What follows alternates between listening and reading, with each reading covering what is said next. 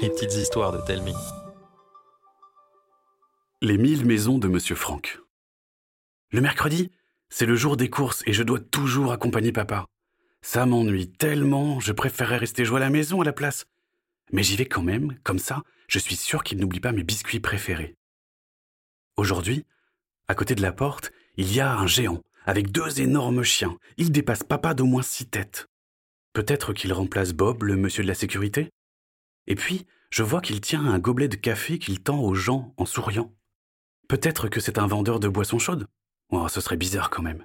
Et puis, avec ses longs cheveux gris, son chapeau en cuir et son blouson couvert de drapeaux cousus, il a plutôt l'air d'un aventurier. Alors qu'on passe devant lui, il nous lance un sourire gigantesque et agite son gobelet pour demander une petite pièce. Je veux lui répondre, mais papa me tire par le bras. Sans comprendre ce qu'il m'arrive, je me retrouve dans le supermarché. Pourquoi on n'a pas donné de pièce au monsieur? On n'en a pas. Zut Ah, mais je sais On peut lui donner la pièce du caddie Papa souffle comme un dragon et me fixe très fort. Je réplique immédiatement avec mon regard de chaton. Papa craque et soupire. Une fois les courses chargées et le caddie rangé, je récupère la précieuse pièce et fonce vers le géant en faisant des tas de petits bonds de joie. Il me tend son gobelet qui me paraît aussi énorme qu'une marmite. J'avance doucement la main, comme si le gobelet allait m'engloutir. Le géant me regarde, et je comprends que je peux y aller. Je lance la pièce dedans, et ting D'un seul coup, je me sens beaucoup moins minus. Merci mon petit. C'est quoi ton prénom? Octave? Et vous? Moi, c'est Monsieur Franck. Et eux, c'est Pépère et Pantoufle. Euh, dites, pourquoi vous demandez des pièces ici? Pour me construire une nouvelle maison. La dernière a disparu à cause d'une magicienne qui m'a joué un vilain tour. Quoi? Mais comment c'est possible? Ça, c'est une longue histoire, et on dirait bien que tu es attendu, mon petit. Je te la raconterai la prochaine fois que tu viens, si ton papa veut bien. Je me tourne vers papa. Même pas besoin de dégainer mes yeux de chaton. Il lève tout de suite les yeux au ciel en disant d'accord. Je saute dans ses bras en poussant des cris de joie. Pépère et Pantoufle aboient et sautent comme des fous. Je me réfugie derrière papa. Monsieur Franck rigole et me rassure en me disant que c'est leur façon de montrer qu'ils sont contents que je revienne l'écouter. Le mercredi suivant, en rentrant de l'école, je vide ma tirelire à la recherche de ma pièce de deux euros, la plus grosse que j'ai récoltée jusqu'ici. Je secoue mon cochon plus fort qu'une maraca, mais elle refuse de tomber. Alerté par tout mon boucan, papa vient voir ce que je fabrique. Je lui explique. Il me demande si je suis sûr de vouloir donner autant d'argent. Évidemment que je suis sûr. On passe au moins dix minutes à retirer la pièce, et puis papa établit une règle. Ce n'est qu'après les courses que je pourrai écouter l'histoire, et ça ne durera pas plus de cinq minutes. Pendant les courses, je me transforme en fusée qui file chercher tout ce qui est écrit sur la liste de papa. On n'a jamais fait les courses aussi vite. Je sors tout bondissant. Arrivé devant Monsieur Franck, je sors fièrement ma précieuse pièce. Monsieur Franck a l'air impressionné. Je la pose dans son gobelet il s'éclaircit la voix et commence son histoire. Avant de te parler de ma dernière maison, il faut que je te parle de ma toute première. Il y a très longtemps, je vivais en Amazonie. J'étais professeur pour perroquets. Je leur apprenais à parler le français. En Amazonie, il y a beaucoup de crocodiles et d'araignées avec des milliers de pattes. Alors, avec Pépère et Pantoufle, on s'est fabriqué une cabane tout en haut d'un arbre. On s'y sentait si bien que les perroquets venaient prendre leur cours à domicile. Un jour, en plein milieu d'une leçon, un bruit strident a déchiré la forêt. La cabane s'est mise à vibrer comme un téléphone qui n'arrête pas de sonner.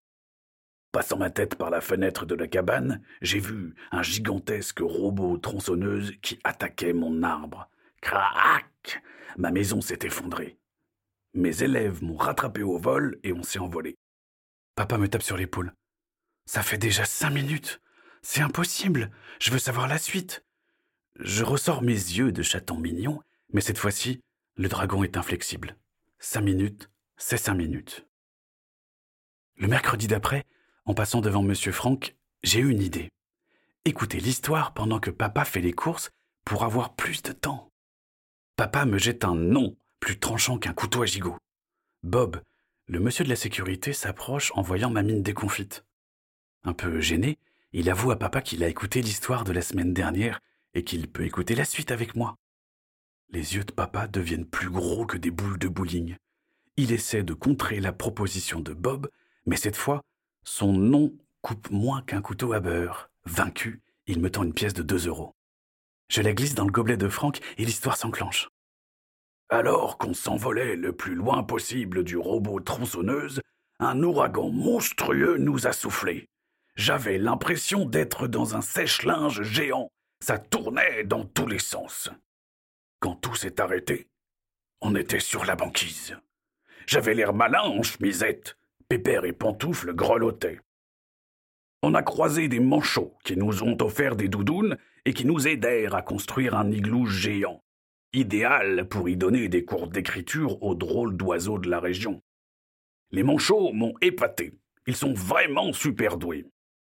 Un jour, il s'est mis à faire si chaud que j'ai dû remettre ma chemisette.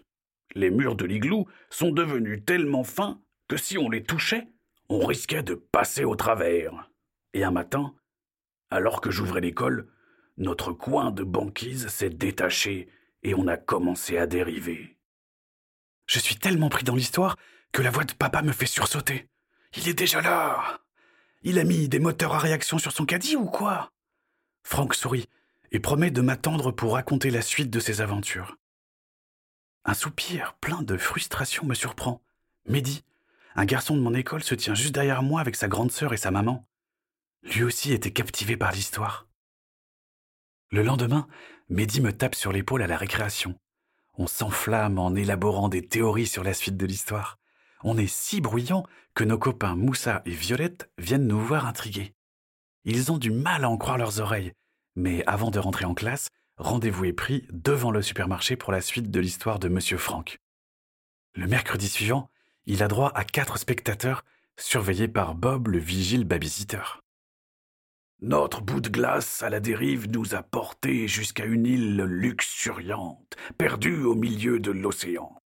À peine arrivés, Pépère et Pantoufle ont filé à toute allure vers le cœur de l'île. En voulant les rattraper, je suis tombé nez à nez avec des toucans. Une famille entière, six générations. Au début, ils ne nous voyaient pas d'un bon œil, mais on s'est vite apprivoisé. Ils m'ont aidé à construire un nid douillet en feuilles de palmier. Pour les remercier, je leur ai donné des cours de morse. Grâce à leur gros bec, ils étaient super forts.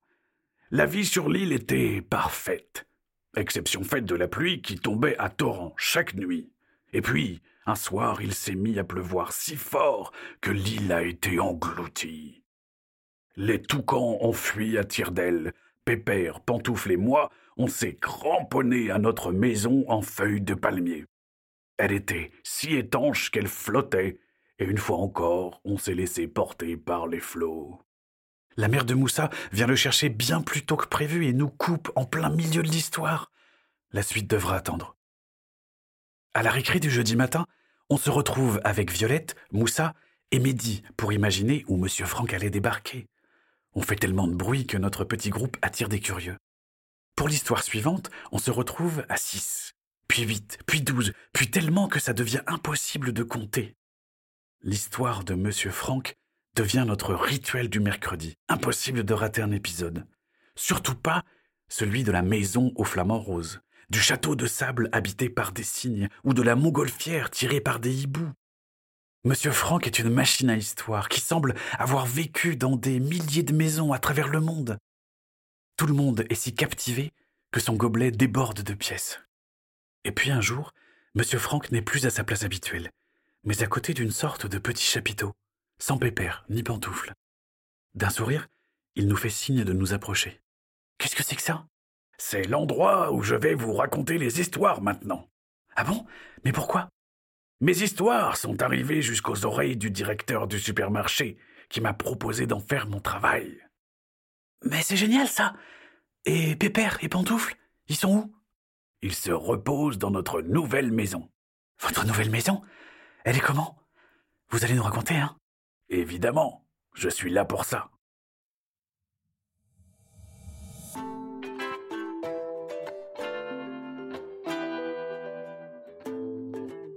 C'était une histoire de Cécile Rubin, racontée par Arnaud Guillot. Vous avez aimé cette histoire? Dites-le nous par mail, Facebook ou en laissant un commentaire sur votre application de podcast. Ça nous fera très plaisir. À bientôt!